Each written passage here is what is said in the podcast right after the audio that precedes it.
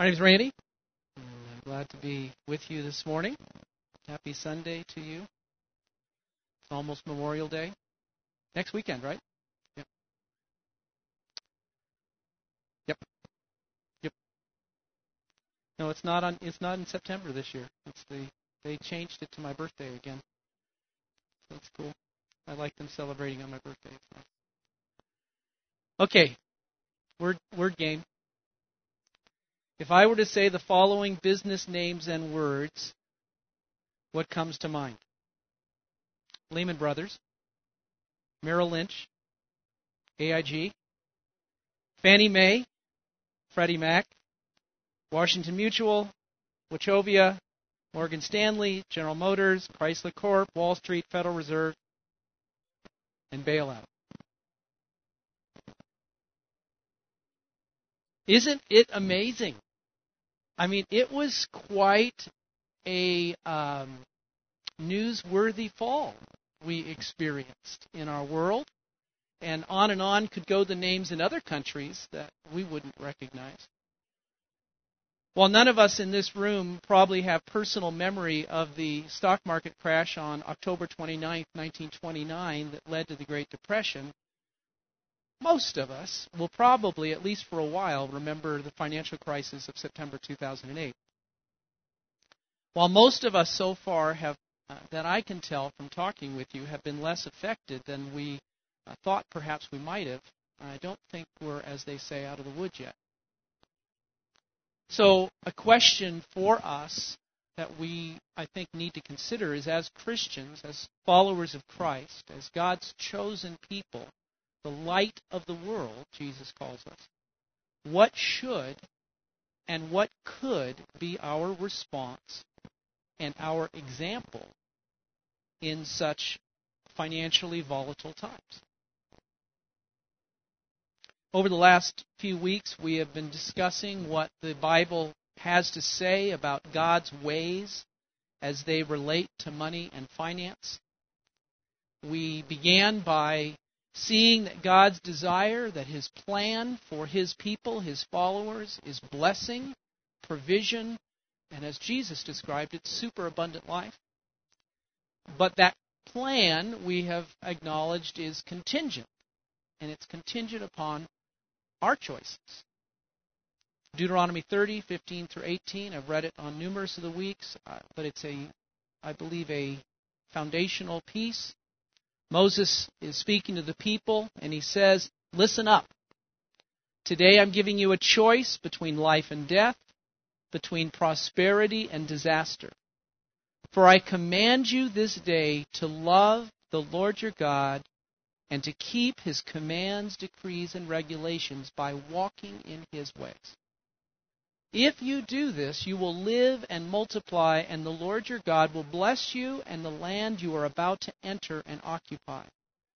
But if your heart turns away and you refuse to listen, and if you are drawn away to serve and worship other gods, then I warn you now that you will certainly be destroyed. You will not live a long, good life, superabundant, in the land you are crossing the Jordan to occupy. Choosing to love God, to walk in His ways, the Bible promises will bring us blessing, provision, and life. Turning our hearts away from God to the love of other things, to the pursuit of other things, will result in destruction, lack, and death. We also saw that God's plan for his people is not only that we would have provision and blessing, but that it's his intention that we would have an abundance for the purpose of being able to help others. 2 Corinthians uh, 9 8, the Apostle Paul says, God is able to make all grace come to you in abundance, so that you may always and under all circumstances, and whatever the need, be self sufficient, possessing enough to require no aid or support, and furnished in abundance for every good work and charitable donation. I mentioned at the time we looked at this a couple of weeks ago that this promise, like Deuteronomy, is also conditional. Paul says God is able. He doesn't say God will. It's conditional, again, upon our living our lives according to and walking according to His ways. It's conditional upon making Him first in our lives. God is able to make all grace come to you in abundance, so that you may always, under all circumstances, whatever the need, whatever the economic situation, be self sufficient, possessing enough to require no aid or support, and furnished in abundance for every good work and charitable donation. I'd like to live my life that way. I'd like to see you live your life that way. When we consider our role in this world as Christians, as followers of Christ, as those who have the truth, that's what God longs for us to have and be, so that we would, in fact, be the light in the darkened world. The challenge is, the sadness is, is that many of us have been caught up in the world systems and are hindered from being that light, from having that level and kind of superabundance to be those who bring supply and support rather than those who continue to need it. Last week I introduced the topic of the two competing economic systems. I suggested that the Bible teaches that there are two separate and independent realms or kingdoms that exist as competing realms and they're described in the Bible as the kingdom of God and the kingdom of Satan. As a part of these kingdoms or realms, as there is in any kingdom or realm, there are exist as well two totally separate and independent economic systems that compete for the hearts and minds of humankind. The world's economic system operates under the power and ways of Satan and operates on the basis of buying and selling. In the world's economy, there is always an exchange. There's an exchange of money for goods and services between one person and another. It's an exchange between two people. And somebody always gets something in the exchange. Goods and services, or we get the money. There's an exchange. You provide service, you receive money. You pay with money, you receive goods or services. The contrasting economic system operates under the power and ways of God and operates not on buying and selling, not on exchange, but on the basis of receiving and giving. In God's economy, there is not an exchange. Instead, there is the giving from one to another, to another, and to another. It's very different. As God's children, we receive His provision. We receive His blessing. And as a result of God's giving to us, our receiving from Him, we have the means then to do the same to another. Be imitators of God, therefore, as dearly loved children, and live a life of love just as God has loved us. God gives, we receive, we give, they receive. It is not an exchange. We're not buying and selling. Um, that person's not doing anything. We're not doing anything to receive a benefit that. Right? are you catching this? I'm going to ex- go further into this. We introduced it last week. I'm going further with it today.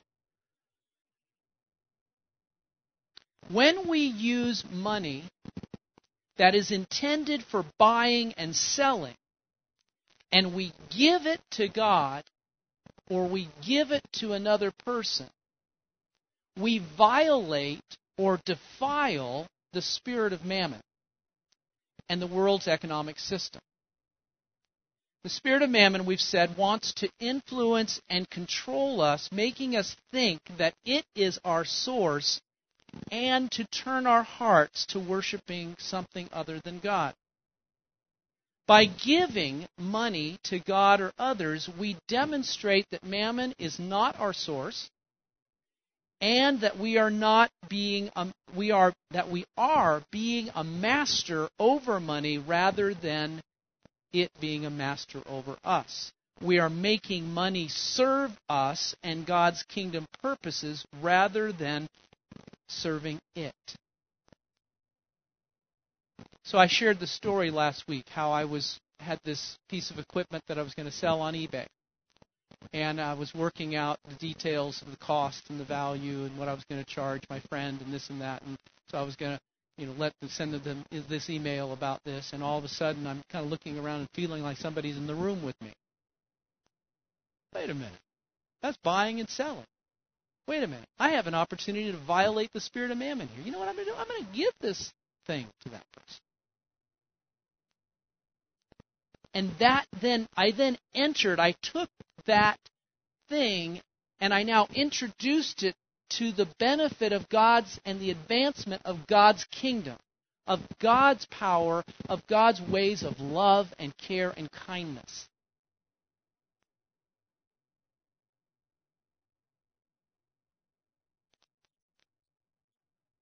I want to look at a passage that touches on this.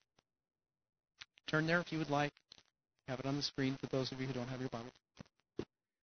Matthew chapter 10, verses 5 through 10.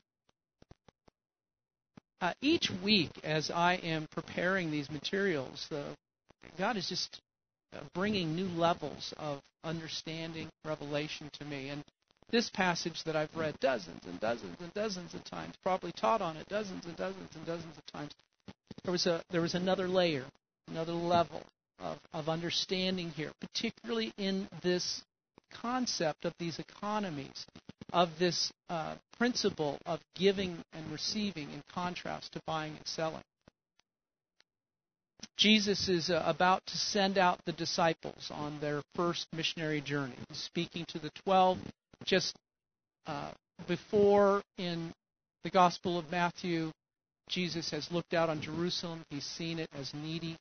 He says, uh, Guys, would you pray with me that, that God would send forth workers? And then he taps them on the shoulder and says, Hey, guys, I'm sending you out as workers. And he gives them these instructions. And I, I'm not going to interact with all the material that's in this. This could be a sermon in and of itself, has been in the past. There's elements of it I'm not going to touch on, but I believe there's uh, some things for us to learn here relative to this concept we're talking about of the distinction between buying and selling and receiving and giving. Jesus tells them, Go nowhere among the Gentiles and enter no town of the Samaritans, but go rather to the lost sheep of the house of Israel. As you go, proclaim the good news. The kingdom of heaven, the kingdom of heaven, the realm of God, the economy of God, has come near cure the sick, raise the dead, cleanse the lepers, cast out demons. You received without payment, give without payment. Take no gold or silver or copper in your belts, no bag for your journey, or two tunics, or sandals, or a staff, for laborers deserve their food. Notice, as you probably did, Jesus' words, you received without payment, give without payment. God's economy is receive and give. The disciples had received, and now there's an opportunity for them to give. Not an exchange. So they're being sent out, not under the world's economy, but under God's economy. And then Jesus gives instructions for them not to pack for the trip, and not to take any money. They're to operate in God's economy, not the world's. But what are they going to do for food and shelter? Jesus says in verse 10 laborers deserve their food. But laborers for who? The people that they're teaching and serving and healing? Are they laborers for them? No. They're not to exchange their services for compensation for preaching and ministry. They are God's laborers God will give to them and they will receive from Him rather than payment for services. I've mentioned before, and we will look at in depth in a few weeks, a crucial element of God's economic system is who is your source. God's economy says that God is your source, not your employer, nor is it your own ability to earn wages. Now, the disciples had all been working men prior to following Jesus. Some of them had even had very successful businesses. Think of Matthew. A part of their discipleship training under Jesus was for them to learn to view God as their source rather than their employers or their own hands and businesses. Right? Jesus says, Come follow me and we just kind of make the leap that they're all happy and content with God's economy. But it's interesting after the, Jesus' death on the on uh, death on the resurrection on death on the cross and uh, in that week following after his resurrection where did he find the guys back at work and what did he do on the beach He gave them food. He provided for them. Topic's huge. So, this sending out gave an opportunity for Jesus to begin to train them on this concept of God being the source. Now, they, they you know, didn't quite get it, you know, but we're working on it.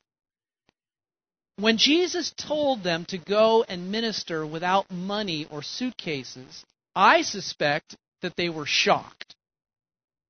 That that wasn't, oh yeah, that sounds great, let's do that. No, I think they said, what? You gotta be kidding. I, I like food. Peter, I suspect, liked food. I don't know why I think that. And and where are we going to stay? I mean, without money, we can't go to the Hilton in Jerusalem. I mean, come on. You know, La Quinta in Samaria. Oh wait, they weren't supposed to go there. So, in verse 11, Jesus Jesus explains to them how God's economy works. He's, he's going to give them a lesson in kingdom economics. And he says this Whatever town or village you enter, find out who in it is worthy, and stay there until you leave. As you enter the house, greet it, meaning greet the people. Bless, Welcome. Hi, house. Good looking house. Wow, that's really nice. No, that's not what he's talking about. Okay. As you enter the household, as greet the household. If the household is worthy, let your peace come upon it. But if it is not worthy, let your peace return to you. If anyone will not welcome you or listen to your words, shake off the dust from your feet as you leave that house or town. So, Jesus is saying that to the disciples that go, and along the way, you're going to meet people who, as a result of having received from God, they're going to be hospitable and give to you. They're going to give to you food, shelter, and probably clothing and sandals if they needed it. And the likelihood of, on a short trip, those things wearing out probably wasn't significant. But again, Jesus is training, he's equipping, he's giving them ideas of how this is going to work. People were going to give those things, though, not as payment for the ministry and teaching that the disciples had given, but they were going to give because God was their source and that they had received from God. So I would advocate that there is not an exchange between the disciples, their ministry, and those extending hospitality to them. But instead, as they have received, the disciples have received freely from God and Jesus, they are responsible to give to others freely, teaching and ministry. But also, then, they have the opportunity to give blessing to the family for whom they have received these gifts. Not as an exchange to pay them. Thank you for your hospitality and kindness. Now I bless you in Jesus' name. But out of God's provision, out of the source of God and the resources of God, they extend and give a gift of blessing. Because they have received from God. All right. I'm going to let you guys work on this a little bit and think about it. So we're going to get into uh, we're going to do a group exercise. We're going to get into clusters of three and four. So if you don't like who you're sitting next to, move. Just kidding. And um, I want you to look at a passage, Matthew chapter 5, verses 40 through 42. I don't have it on the screen, so you're going to need to get a Bible. As you look at these verses, I want you to consider them as I did with that previous passage in light of these two economic systems. Again, we're talking about the world system, which has to do with buying and selling, and God's economic system, which has to do with receiving and giving. So I want you to just just think about that. Read the text and go, what is what is this telling us about these two economic systems? And then secondly, what is it that what is it that Jesus wants us to understand about God's economy? Again, he was teaching a lesson to the disciples in Matthew 10. And he is teaching a lesson here, I would advocate, on God's economic system. So, what is it that he's trying to teach us? Go. Just work on your own.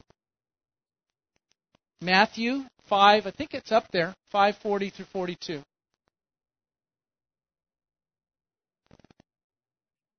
All right. How about a couple of, uh, how about a, a person from a group to share some of what you think Jesus may be wanting us to understand about God's economy?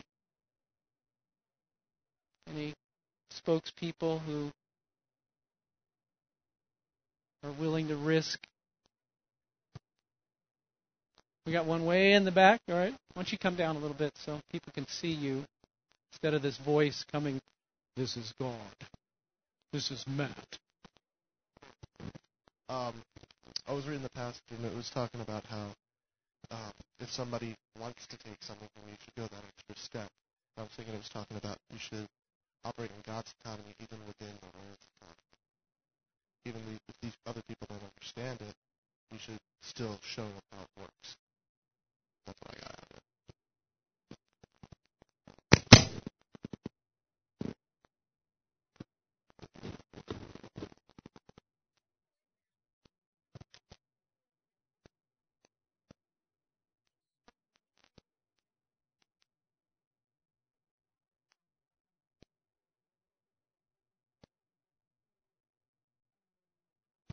Well, just a, a practical thing I thought about is, you know, say there's someone who needs help with their children, like their mother's sick, and you need to, the mother needs to go and take care of their parents or whatever, and they ask you what your children are doing or whatever.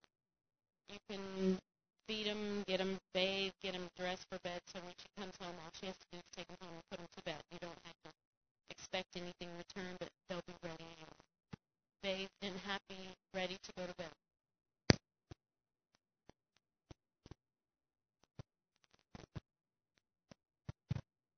Well, in our group, when we were looking at uh, verse 40 and 42, um, we saw that there was this concept of uh, you to do something, like in this case, like the Roman soldiers would force you to go a mile, or someone's suing you, they're trying to take, and they're trying to exert power over you. And when we were talking about in the group, uh, it came up that uh, when you are able to give instead of, uh, you know, when you give them your coat as well, or you go with them an extra mile, that's showing that you know they don't have that power over you, and that you can extend care back to them. So I thought that was interesting.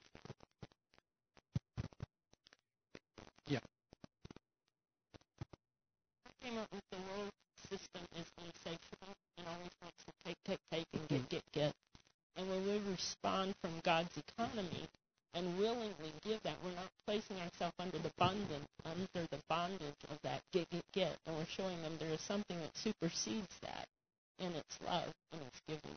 And uh, I think that kind of makes the world system jealous and and retal- want to retaliate. Um, but we don't have to live in that because our Father's special. I think I think the spirit of mammon would cause that retaliation. However,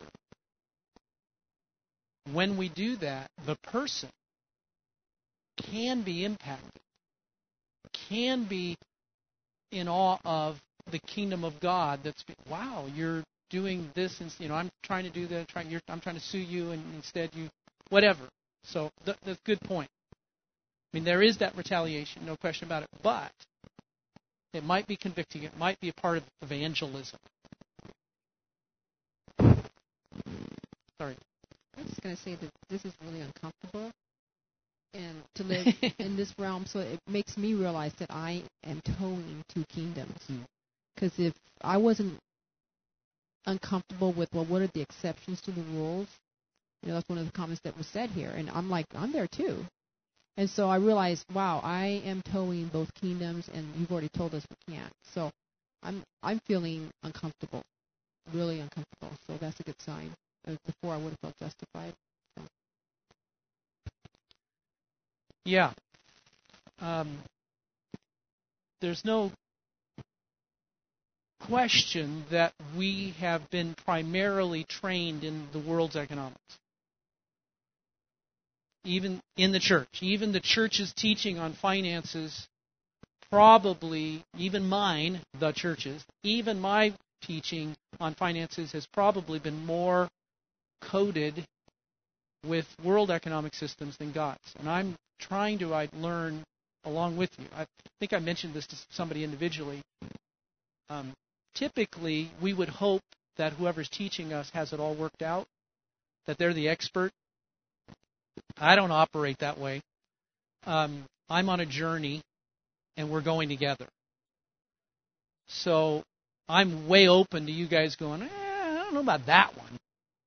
And it's also why I'm giving you an opportunity to work on it and would encourage you to do that in your devotional and readings that you would begin to see but the bible talks about money and economics a lot and when it does see if you can step outside of everything you've already previously known as my business consultant son-in-law side the box and look learn about these things all right um, last week we began looking at the differences in the Bible between wealth, riches, and money.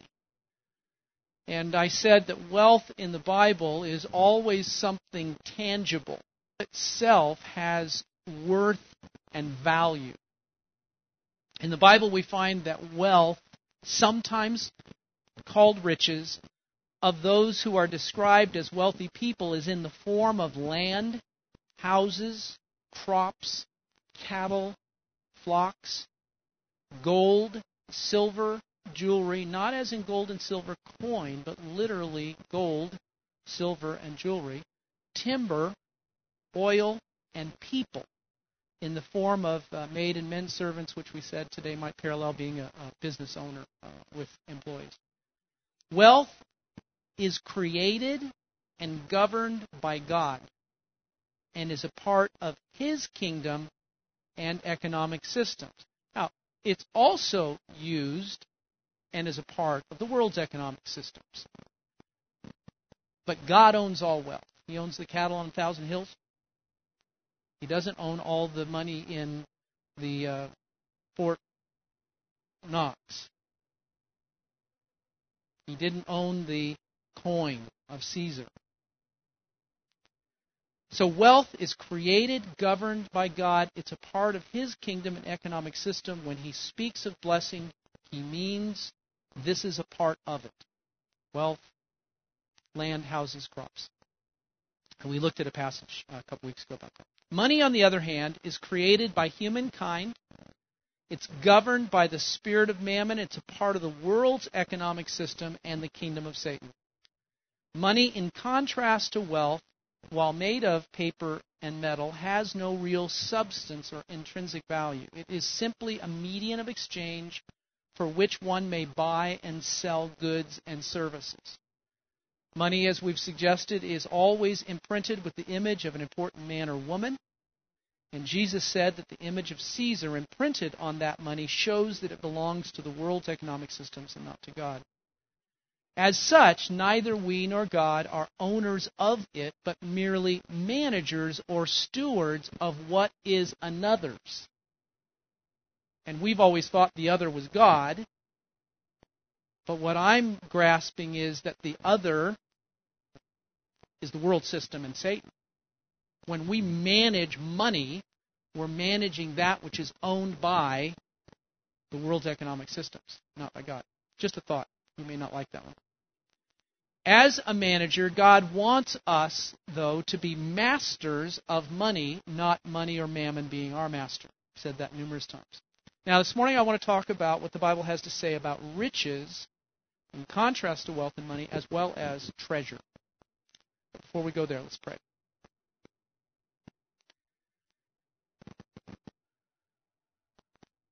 Papa, it is uncomfortable to be on a journey where we're really not sure of the way. We have an idea of a destination out there, of uh, some understandings of uh, the way to journey. But as we attempt to wrestle with your word, to wrestle with um, this conflict between these two economic systems, we're we're at some level out in the water without anything to stand on. But you've taught us how to swim, taught us how to float. Every once in a while, maybe a boat will come by and help us out for a little while. So I welcome you to be with us as we consider these topics over these weeks. I really believe that we have not adequately understood your ways according to these principles. And that if we could, it would make a whole lot more sense out of much of what you say about it. So I welcome you to help us here. Help us to uh, to be teachable hearts, to be willing to listen, to hear, to see, and that we could become the kind of people, Lord, who are who are those Second Corinthians uh, nine people, eight people, who have this superabundance and able to care for others, so that literally we would have the freedom to give to anybody who asks and money to allow anyone who wants to borrow without interest. For the advancement of your kingdom and for people to actually see what love really is. So help us as we consider these things. In Jesus' name. I've mentioned that uh, people often think about wealth, riches, and money as interchangeable terms uh, for the same thing. We often speak of a person who is wealthy or rich. We predominantly mean they have a lot of money. But when we look at the Bible and these words, as I did quite a bit of work on last week with us, we find that they are descriptive of different things and they're, they're governed by different things. We've talked about wealth and money, and I want to talk about riches and treasure. In the Hebrew language, as in English, there are two different words riches and wealth. And they really do mean two different things. I even went to dictionary.com. Even dictionary.com was clear in a distinction between riches and wealth. Psalms 52 7 speaks of these two different Hebrew words. See the one who would not take refuge in God, but trusted in abundant riches and sought refuge in wealth. There's a context for it. I'm not going to go into it. Uh, I'm just identifying that here in that passage there is this description of people who, instead of trusting in God, who go to God as their refuge, have trusted in abundant riches and sought refuge in wealth. Wealth, we've said, has to do with land, houses, crops, cattle, flocks, gold, substantial material resources. Now, here's where I'm going to suggest riches has where riches goes. Riches, riches, of course, is very, very connected to wealth and money, but not the same. And I would give you this as a definition riches are wealth and money that are working for you. It's a surplus of resources, of houses, lands, cattle, and money, coin, bullion, that is, is a surplus that is working for you. When someone has wealth or money in excess of their obligations and necessities, they are in a position to invest their resources and have it work for them, earning them more money and more wealth. Riches are not wealth and money that you have worked for. We work for wealth and money, but we don't work for riches. Instead, wealth and money that work for you are riches. We would call them investments. A few years ago, a good a friend of mine was uh, released from a very, very well paying position with a company that he'd worked for ever since he got out of college 25, 30 years. You can imagine that large of a salary, that long with the company, the benefits, the car, yada, yada, that was present for him, um, left him in what would seem like a precarious position, but it did not because he had been resourceful with his surplus through the years, not spending it all, but instead beginning to invest it. And rather than going out to find uh, immediately find wanting to find or needing to find a well-paying job, he decided rather to begin to take the wealth and investments he had accrued up to that point and begin to work that wealth, which for him was in the form of houses. He had quite a few rental homes, and through the years, here and there, of course, you would sell uh, a rental home or that. Well, he he kind of moved out of the rental market and more uh, um, more involved himself in the buying and selling of homes, flipping, Kathy. And um, so he began to work his wealth, his riches. And then he had investments as well in stock market, and mutual funds, and who knows what. I mean, we didn't talk intimately about those things, but he had those. And he took management of those things himself and began to work those and essentially hasn't worked since he was released from that job. At least not as we would think of working for. Instead, he is he is working his riches and they are working for him and providing him more money and wealth. When we have riches, wealth and money working for us, a challenge we can experience is that the mammon spirit is going to try and influence us to trust in those investments, especially for our future needs. That's what Psalm 52 was talking, 52:7 was talking about. He who doesn't trust in God but trusts in these things. The apostle Paul also spoke of this to Timothy in 1 Timothy 6:17. He says uh, to Timothy, "As for those who in this present age are rich, command them not to be haughty or to set their hopes on the uncertainty of riches, but rather on God who richly provides us with everything for our enjoyment. Economy, economic systems there. Now, again, the question here that is underlying this is who is our source and what is first in our lives? Those questions have to be addressed. They are foundational to be able to deal with some of these other elements. If God is not our source and is not first in our lives, then we are an idolater, trusting in something other than God. And so there is a temptation for those who have riches, surplus, working for them to trust in those things. And if something happens to those things, they can be devastated.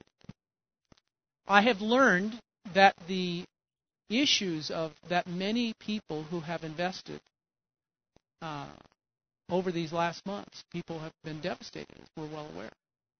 That was their earnings. It was their retirement. It was what they were going to live on the rest of their lives. And it's gone. A very challenging thing. Who is our source? In Mark 4, Jesus describes riches as being deceitful.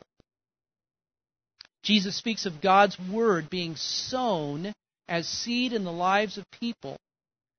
He describes people's lives compared to four different kinds of soils. And one of the, dis- the soils that is described is one that has thorn plants, weeds with thistles. Mark 4, 18 and 19 says, The thorny ground represents those who have heard the word, but the worries, cares of the world, and the deceitfulness of riches, and the desire for other things enters in and chokes the word, and it becomes unfruitful. So there is a significant challenge to having riches, wealth, and money that are working for us, but it is not wrong. In fact, the parables of the talents in Matthew 25 and the minas in Luke 19 suggest that taking money that has been entrusted to us and making it work for us through multiplication, in other words, to turn it into riches, is expected of us. Now, there are definitely spiritual implications to those passages, no doubt.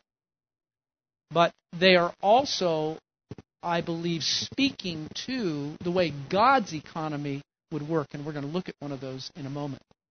Jesus, in those passages, commended those servants who multiplied the money, because that's what it was. Talents and minas are not wealth, they're money. That they were part of the money system. And Jesus commends those servants in the story, the person, the master commends those servants who multiplied the money entrusted to them by having it work for them. But it was returned to the master. The riches and the multiplication belonged to the master. The servants were managers of the master's resources. Lesson in our source and, and spiritual and, and kingdom economy. They were, however, well rewarded for their fruitfulness. God's desire is for there to be overflow of wealth, riches, and money in our lives that He is the master of, the owner of, and that we are His stewards. That's a part of what 2 Corinthians 9 8 that we read earlier speaks about.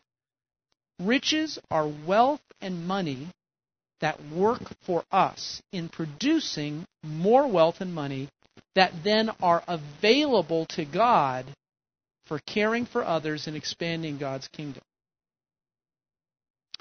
What about treasure? There's another kind of financial resource described in the Bible as treasure.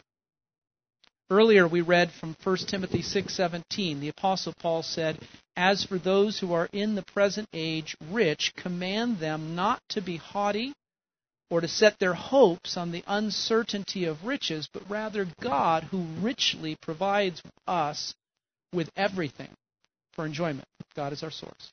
Paul goes on, though, in verses 18 and 19 to say this Tell them to use, make their money work to do good. Tell them to use their money, their riches, to do good. They should be rich, investing, in good works and generous to those in need always being ready to share with others. By doing this, they will be storing up their treasure as a good foundation for the future so that they may experience true life. Paul clearly says that riches are not to be accumulated for selfish purposes, but rather They're for the purpose to do good, to be rich in good works, and to be generous to those in need. And let me tell you, God's generosity is huge. I remember um, a while back, you know, in our community group, we wrestle with this all the time. You know, the people out on the street, how do you deal with that? It comes up about every other week, I think, in our community group. We're not settled on it. But one day I left here, was going out, um, was going by the the freeway over here, and there was a, a lady who was selling the Sunday newspapers. And um, I thought she's working, she's trying. You could tell she is was not, you know, financially really stable. You, you know, by what she's wearing. So I rolled down my window. Can I have a newspaper? Yes. And I handed her a twenty dollar bill, and I said, "Keep the change." And and tears practically. I mean, this emotional rush in her face. And it's like that's that's more than I've earned all day. And that was so easy. That was that felt so good. Generosity is huge. You know, have you have any of you well no, don't answer this question. It is fun to leave a huge tip sometimes. Um, Christians are often, Clara, having been a waitress, can tell you that Christians are some of the worst tippers. They're miserly. Many. None of you. It is so fun to leave a big tip. I remember, you know, I used to go to breakfast with Juan uh, more often than we do now for our connect time weekly, and we we're going to the same restaurant each time, so we had a chance to be with the same waitress or that. And and, and one of the times, I don't know, it just came up. You know, we asked you, we, we're going to pray for you, something we could pray for you about, and vulnerably, and I think just very genuinely um, shared some challenge, financial challenges with their children, a need or something like that. So I said, well, we'll, we'll pray for them. And then we left her, you know, 30 bucks or something like that. The meal was 10, you know and uh, I, I don't I don't know what her response was, but I would hope that there was a connection there uh, with that kind of generosity. But hey, you know, a 15% or a 20% tip is normal, should be normal. Um, I think we need to go above and beyond that if we're going to be generous. All right, spent too long on that.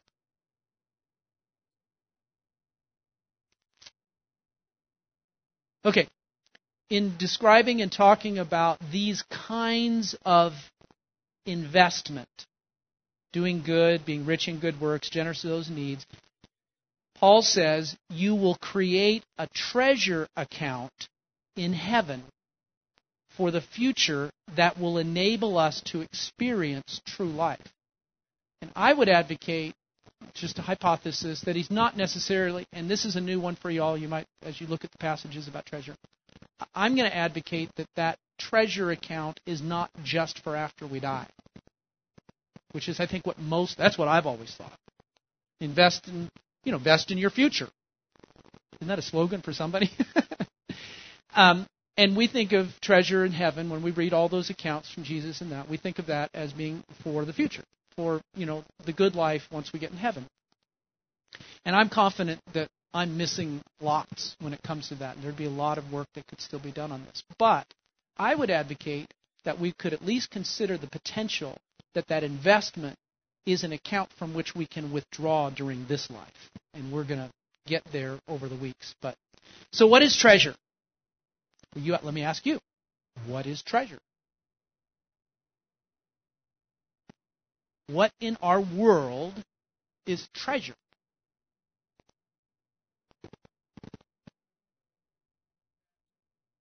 Expensive, extravagant, hidden, hidden treasure? Uh, a your big, big thing, a lottery ticket, something that comes unexpected. Excess. One more time. It's unaccessed wealth. It's stored, it's stored wealth. Accumulated, stored wealth. David.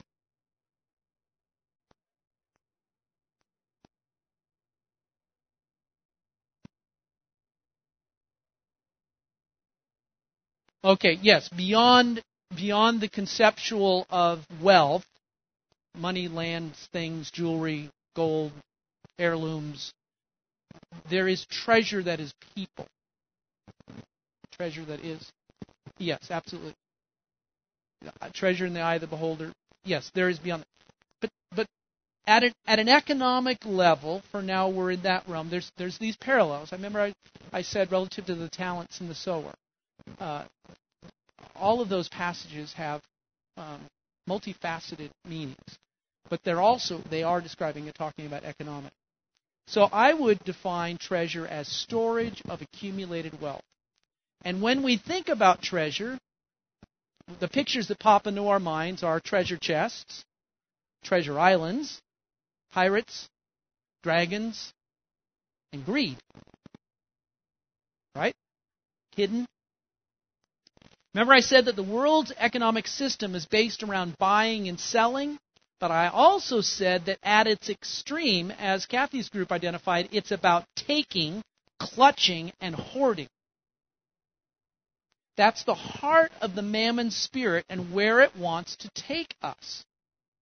And if we are if our treasure is in our riches, that which is making money for us, and the rug gets pulled out from underneath that, then we can come crashing down. God's economy also speaks of treasure, but it's different kind of treasure than accumulated wealth. Instead, based on this passage that we were looking at a moment ago, it is an accumulation of good deeds that are stored up in heaven for future withdrawal. I would advocate. Let's look at what Jesus says about treasure on earth and treasure in heaven. Matthew 6:19. Do not gather and heap up and store up for yourselves treasures on earth, where moth and rust and worm consume and destroy, and where thieves break in and steal, but gather and heap up and store for yourselves treasures in heaven, where neither moth nor rust nor worm consume and destroy, and where thieves do not break in and steal. For where your treasure is, there your heart will be also. Treasures on earth are referring here I believe, to forms of wealth and riches. It can be an accumulation of lands, houses, stuff. It can be cars, planes, boats, watches, clothes, jewelry. It can be investments, mutual funds, stock, securities, savings accounts. Treasures on earth are things that we prize. They can be a family heirloom. Uh, they can be the crystal top from your wedding cake that breaks in an earthquake and, and, you and you lose your treasure. Often they are things, when we think of treasure, they often they are things that we look to for future security to put our trust in. It's hidden away. It's it's un um, what's the word you use, Joseph? Unaccessed. Sitting there. We're, we, hot dog. I've got all this resource. I can never be in trouble because I've got all this treasure it is often something that we trust in to be able to be accessed if we needed it. But Jesus says that treasures on earth are vulnerable. They're susceptible to decline, loss, and pillaging.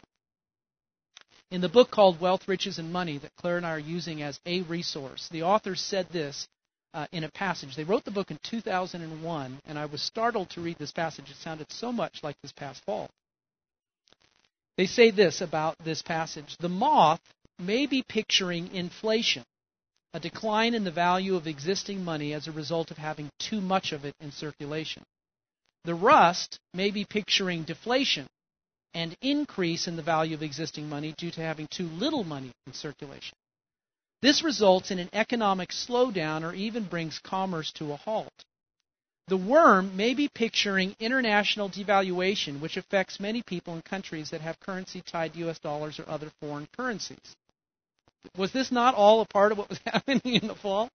Thieves may be referring to fraud, collapses of financial institutions such as the savings and loans in the United States in the 1980s, or, you know, the 19 2008, bank failures, financial market collapses, or fraudulent investment schemes. Who's the guy who, who Yeah. I mean, how many years did he run that racket? Well, not forever. He's not been alive forever. A whole lot of years. And all these people, big names people, lots of people with good real money, gone. Fraudulent investment. Okay.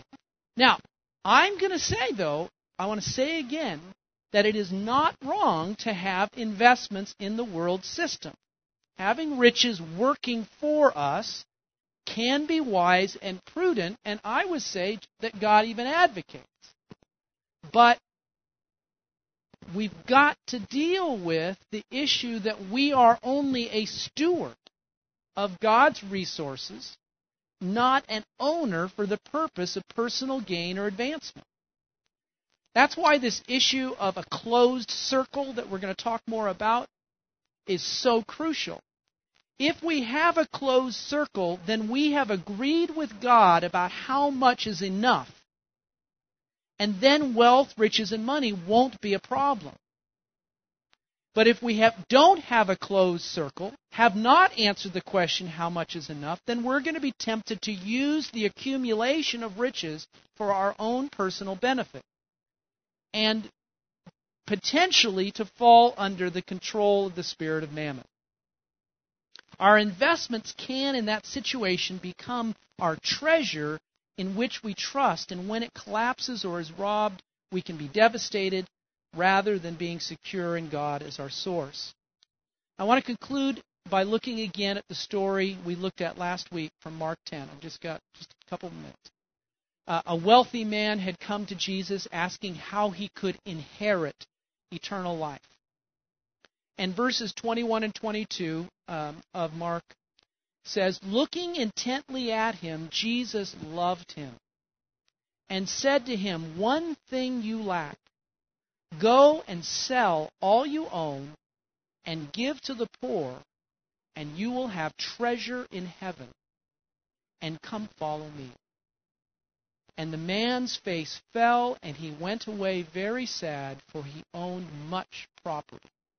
Well, Jesus, through prophetic revelation, discernment from God, knew that this man's treasure was in his wealth and that he was ensnared by the mammon spirit. Jesus truly and genuine and deeply loved him and desired him to be free. So Jesus gave him a prescription for his illness that would allow him to be free to love God and follow Jesus. And that prescription was that he was to convert his possessions and wealth into money and then give that away to needy people. In that act, the man would be profaning, defiling the mammon spirit, using money to give instead of for buying and selling. He would also, in that act, take away the power and the ability of those things to be worshiped. They aren't here anymore. He doesn't have them. He can't trust in them anymore. At that point, then, he has the opportunity to lift up his eyes and trust God. So, those of you who have nothing, there's a couple of you in this room practically, that's a good place to be. It can be a whole lot better than riches. Might not look like it from your side of the coin, Jesus knew, absolutely not. Jesus knew that trust in the world economic system would keep this man in slavery to the mammon spirit and not be able to experience true life. The only way that could be broken in his life was literally to convert it into money, to defile the spirit of mammon, and to get rid of it so he doesn't have it to, as a temptation to trust him. Not only would Jesus' prescription set this man free, it would, though, Jesus says, make a deposit into a heavenly account. Sell all you own and give it to the poor, and you will have treasure in heaven. Now, there's a couple of very cool things about treasure in heaven account. Firstly, as Jesus identified, it's not susceptible to the same problems that banks and treasures on earth are susceptible to. You know, the moth, worm, rust, thievery thing. It is the only truly safe investment. Secondly, the interest rate on an account, a treasure in heaven account, is incredible. A couple of years ago, Claire and I and Priscilla and Mercy all opened uh, free checking accounts at Capital One when they came to town. And at the time, they were offering a 5% interest rate on check on the ch- checking accounts.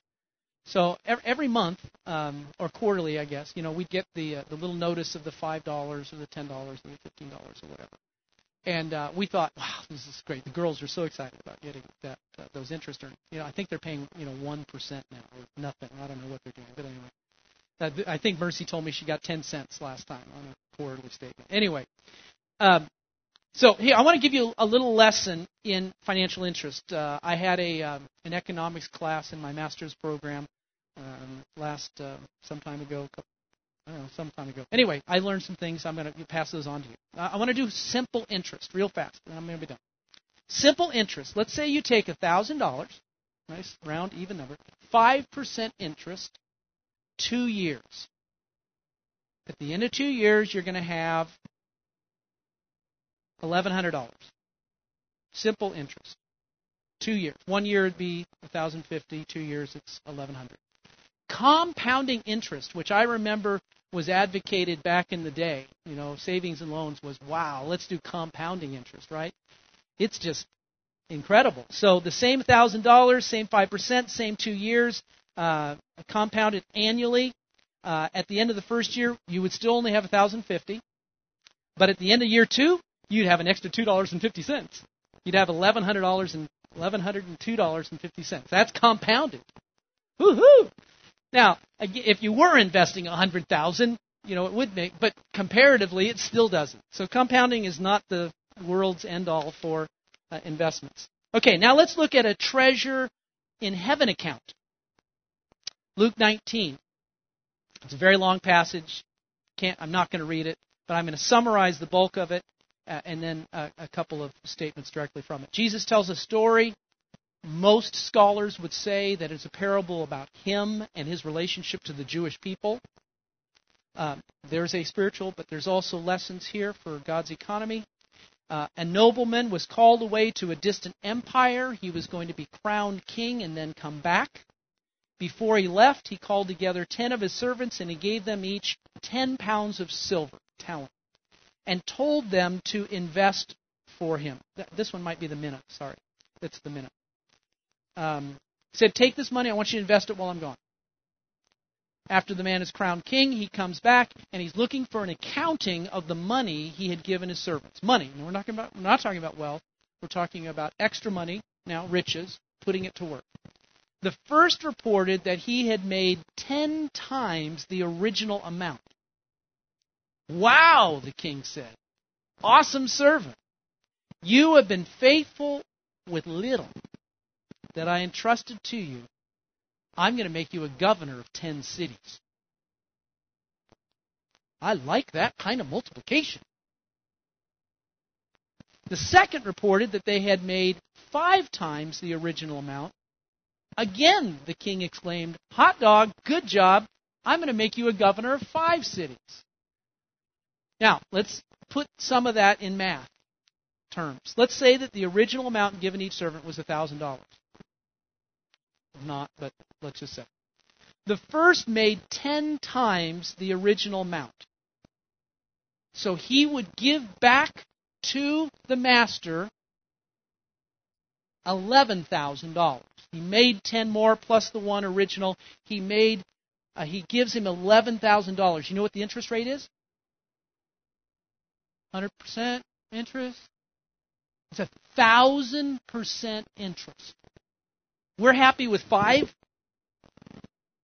This guy, as a result of God's economic systems, created, used, present, uh, developed a thousand percent interest rate.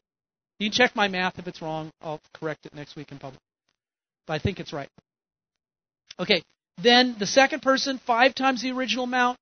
They had been given a thousand. They returned six thousand. That's five hundred percent interest.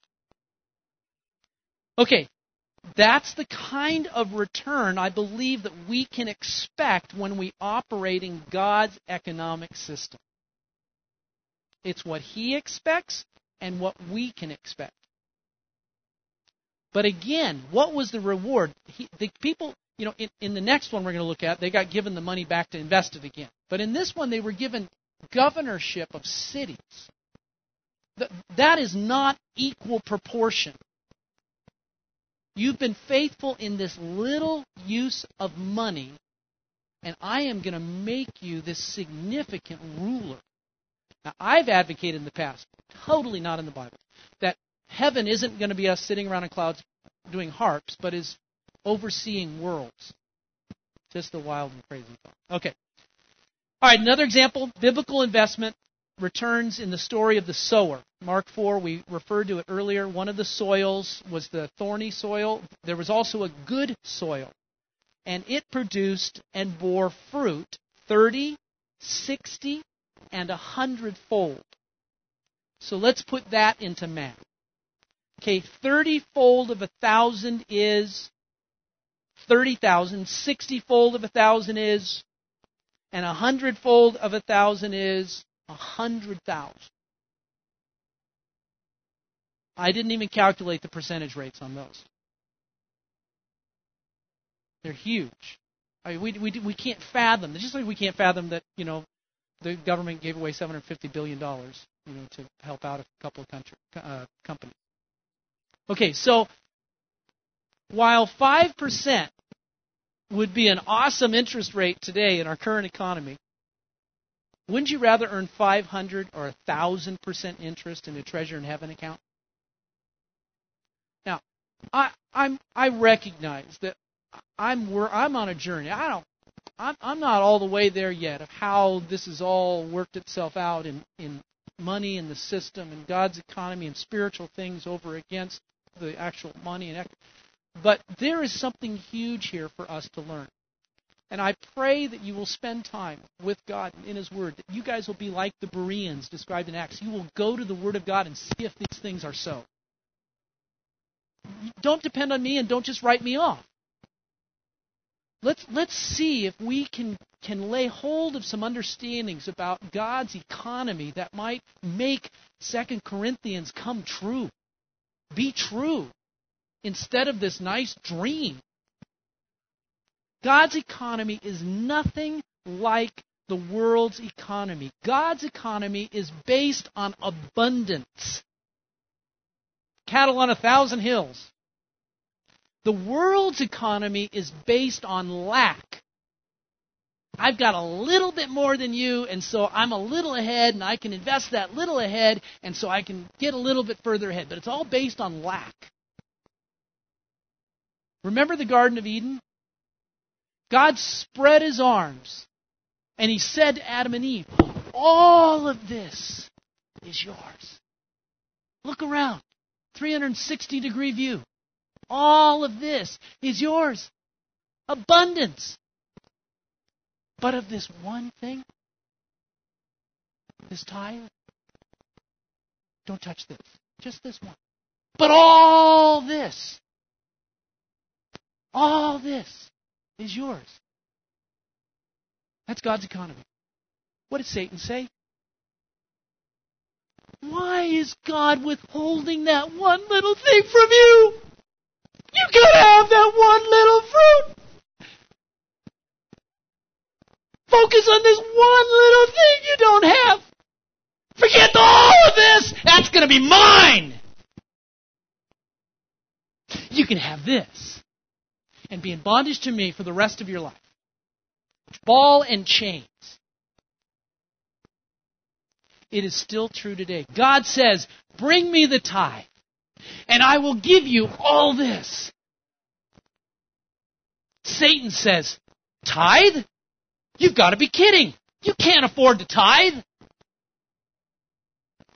Lack, abundance. God wants to bless us with hundredfold blessings. Our responsibility is to love Him above everything else and to walk according to His ways. But if we're going to walk according to his ways, we got to know what they are. If That's what we're working on.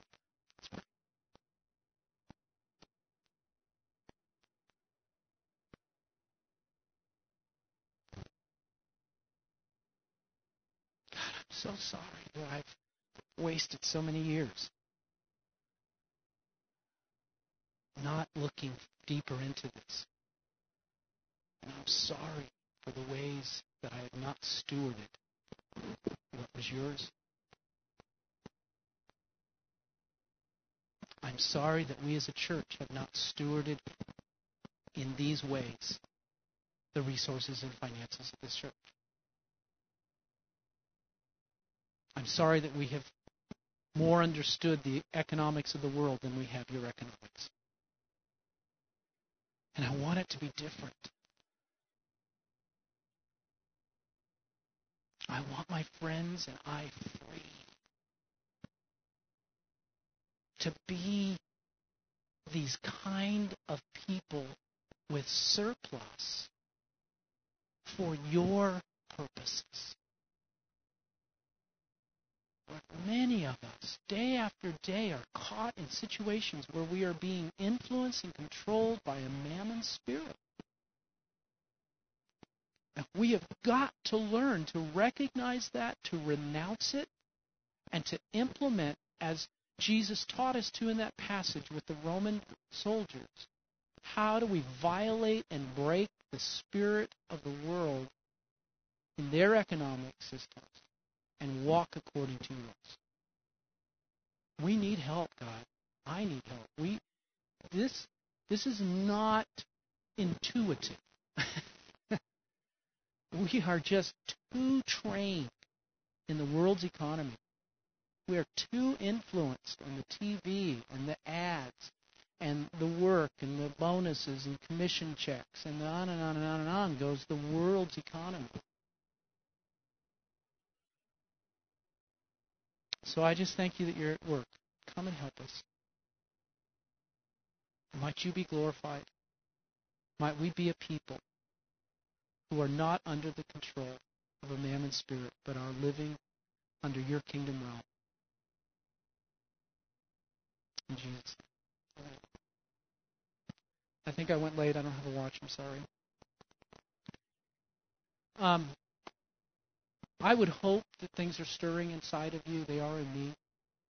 Um, if you would like to come up and just talk with somebody for a minute or get some prayer, if something's stood out to you, something caught your attention uh, here today, a challenge that you're facing, an issue that you may have, just maybe on a weekly basis to come and get prayer for this thing to be broken over you, to live in God's economy, come on up. It's here. It's a it's a gift. It's free. You have to receive it. But we'd like to give it. So come on up. We would love an opportunity to pray with you uh, and for you. And uh, truly, I pray that you will um, study to see if these things are so. And uh, would love would love the input uh, from any of you that you're, what you're learning. Thanks. Have a great week. I just want to say something. There's different people in our church that have a grasp on different parts of these teaching series. And um, I've seen it by talking to you and how you live your lives and stuff. And I'm just like baffled, like wow. And you know, this last weekend, Ray and I went off to do. Was it last weekend, Ray? It was last. Last weekend we went to do what? Uh, closing the circle, and that was a great, great um, time together. But I, I just want to know that I see strength in um, like Steve and Melissa. There's something that God has taught them about um, having an account that's for God to use the way He wants, and that's a real strength in them. They're they you guys are being shook by the teaching. Are you being stirred? So obviously, just like when I said this is really uncomfortable, there's things obviously still working in you. But I just see that. Um, the Danoleys uh, liberally give. When they've been out of work, they've opened the, their home and have two people living in their home. And are you guys feeling any uncomfort at all with the teaching? Or are you feeling so far so good? Okay, so they may be further along, and maybe further along as Randy teaches, they'll see some other things that go okay. And there's others of you that give very generously. There's some of you that have no money. And so you're being and have been experiencing God has to be my source. And I've seen the church kind of be my source a little bit through God, but you know, is and so like you're somewhere else. Okay? And you're somebody we could talk to. And I don't want to necessarily identify who those people are because you might be embarrassed, okay? But I'm just saying that we're all somewhere in this journey. And there's some of us that have got it together in some sections, and we need to be teachable. Okay, if you're feeling uncomfortable anywhere in this series, I just feel like the Lord's saying, That is me. I am stirring that up in you because I want you so much to be free. I want you to be the Second Corinthians kind of people that can give generously and freely to one another and to the world. Yeah.